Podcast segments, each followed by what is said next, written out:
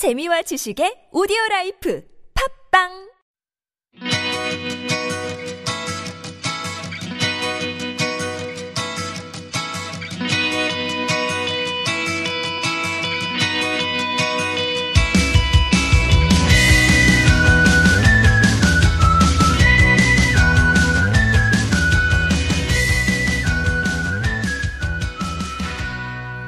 안녕하세요. 함께 성장하는 방송의 박재하입니다. 지난 시간에 이어 프런티어 출판 조지 베일런트의 행복의 조건입니다. 지난 시간에는 품위 있고 만족스러운 노년을 맡는데 매우 중요한 요소인 세 가지 과업, 생산성과 의미의 수호자, 통합에 대한 얘기와 성숙한 방어 기제에 대한 얘기를 나눴습니다. 여러분은 성공적인 나이 들어감이 무엇이라고 생각하시나요? 자신의 노년의 생활에 대해 생각해 보신 적 있으신가요? 저는 노년이 되었을 때 나는 아직도 할 일이 너무 많아요. 라고 대답할 수 있는 것이 성공적인 나이 들어감이라고 생각합니다. 자기가 늙어간다는 생각을 잊고 사는 것이죠. 책을 읽으며 저는 꼭 은퇴 후 인생까지 즐겁게 살아갈 방법을 터득하기 위해 이상적인 모델을 찾아야겠다고 생각했습니다. 그렇지 않으면 노화는 쇠퇴를 의미하게 될 것만 같은 슬픈 생각이 들었습니다. 노년을 쇠퇴가 아닌 한층 더 활기를 더해가는 삶의 과정으로서 지내고 싶습니다. 노년의 행복을 미리 봄으로써 지금 내 행복의 방향을 찾겠다며 이 책을 읽기 시작해 이러한 생각을 갖게 된 것은 행운이었습니다. 책을 읽으며 뜻밖의 또 다른 행운이 있었는데요. 유년기가 과연 행복한 노년에 영향을 미칠까? 라는 부분이었습니다. 그 부분을 통해 미래의 제 아이를 어떻게 키워야 할지에 대해서도 정리할 수 있었습니다. 유년기의 아이는 여러 사건들을 겪으면서 믿음, 자율성, 독창성을 키워나갑니다. 그 일련의 사건들은 아이들이 지닌 희망과 자아의식을 폭넓은 인간관계와 사회적 유대로 확장시키게 됩니다. 그것이 결국은 풍요로운 노년의 밑받침이 된다고 합니다. 연구자 콜레드는 유년기에 신뢰하는 법을 배우지 못한 사람에게는 비탄이 끊이지 않을 것이고 희망을 갖지 못했거나 사랑하는 법을 배우지 못하면 영혼이 굶주릴 것이라고 말합니다. 70여 년의 전향적 연구 결과를 통해 불행한 유년기를 보낸 이들에 대한 네 가지 연구 결과가 있습니다. 첫째, 불행한 유년기를 보낸 이들은 정신질환을 앓을 가능성이 훨씬 더 높았습니다. 둘째, 그들은 놀이를 통해 인생을 즐기는데 익숙하지 못했습니다. 셋째, 그들은 자기 감정은 물론 세상을 신뢰하지 못했습니다. 넷째, 평생 동안 친구를 사귀지 못하는 이들도 있었습니다. 저는 첫 번째 연구 결과인 유년기의 경험이 건강에까지 영향을 미친다는 사실에 충격을 받았습니다. 행복한 유년기는 정신적 질환을 예방하며 더 나아가 조기 사망이나 만성적인 질환까지도 막을 수 있다고 합니다.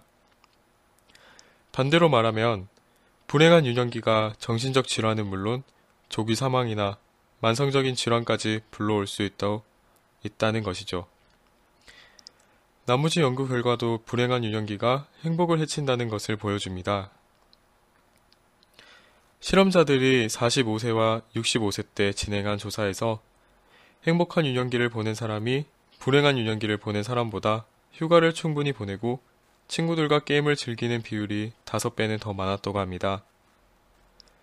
또 행복한 유년기를 보낸 이들은 자기 감정을 존중하고 안도감을 느끼면서 행복의, 행복한 노년에 이를 수 있다고 합니다.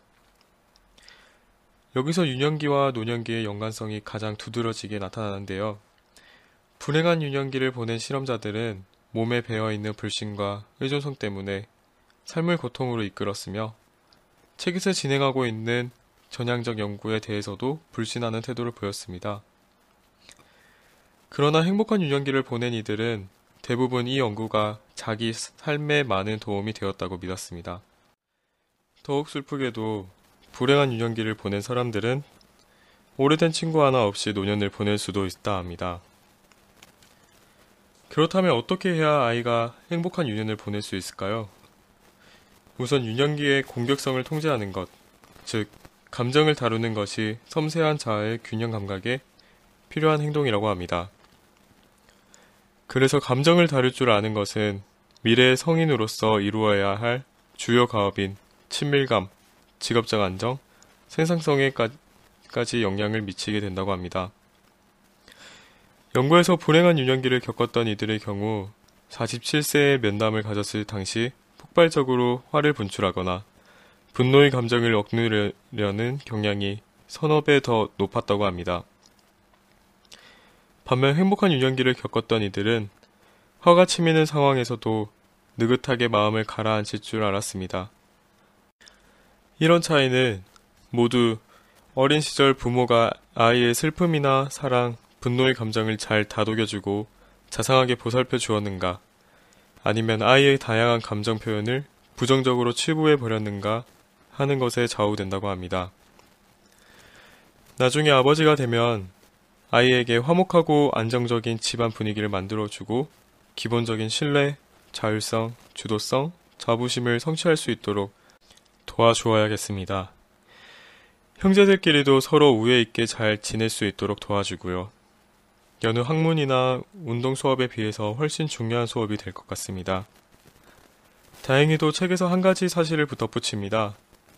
유년기의 불행은 시간이 지날수록 점점 덜 중요해진다고 합니다. 유년기가 불우했느냐, 행복했느냐에 따라 대학 생활에 적응해 가는 양상은 매우 다르게 나타나고 중년에 갓 들어설 무렵까지도 유년기를 어떻게 보냈는가 하는 점이 중요하게 여겨질 수도 있습니다. 그러나 노년에 접어들면 유년기의 행복은 더 이상 중요하지 않다고 합니다. 행복한 유년기는 미래의 고통을 물리칠 수 있는 힘을 키워주지만 그렇다고 해서 실험자들에게 불우한 유년기가 반드시 불행을 안겨주지는 않았다고 합니다. 책을 읽으며 800여 명의 사람들의 인생을 70여 년간 따라가며 연구한 결과를 통해 불가사의하고 모순투성이인 인생의 인과관계를 조금 엿볼 수 있는 것 같아 놀라웠습니다. 책의 뒷부분으로 가면 이러한 방대한 여, 전향적 연구 자료를 통해 심지어 70대의 건강한 노년을 만지하는지 아닌지를 50세 이전의 삶을 보고 예견할 수 있다고 말합니다. 놀랍지 않으신가요? 인간의 삶이 틀 속에 담겨버린 느낌이었습니다. 더더욱 놀라운 사실은 그 요인들을 얼마든지 미리 통제할 수 있다고 합니다. 다음 시간에 건강한 삶과 직접적 연관성이 없는 6가지 변수와 건강한 노년을 부르는 7가지 요소에 대해 나눠보도록 하겠습니다. 항상 무엇을 나누고 도움이 될지 고민하는 방송이 되겠습니다. 함성 들으러 오세요.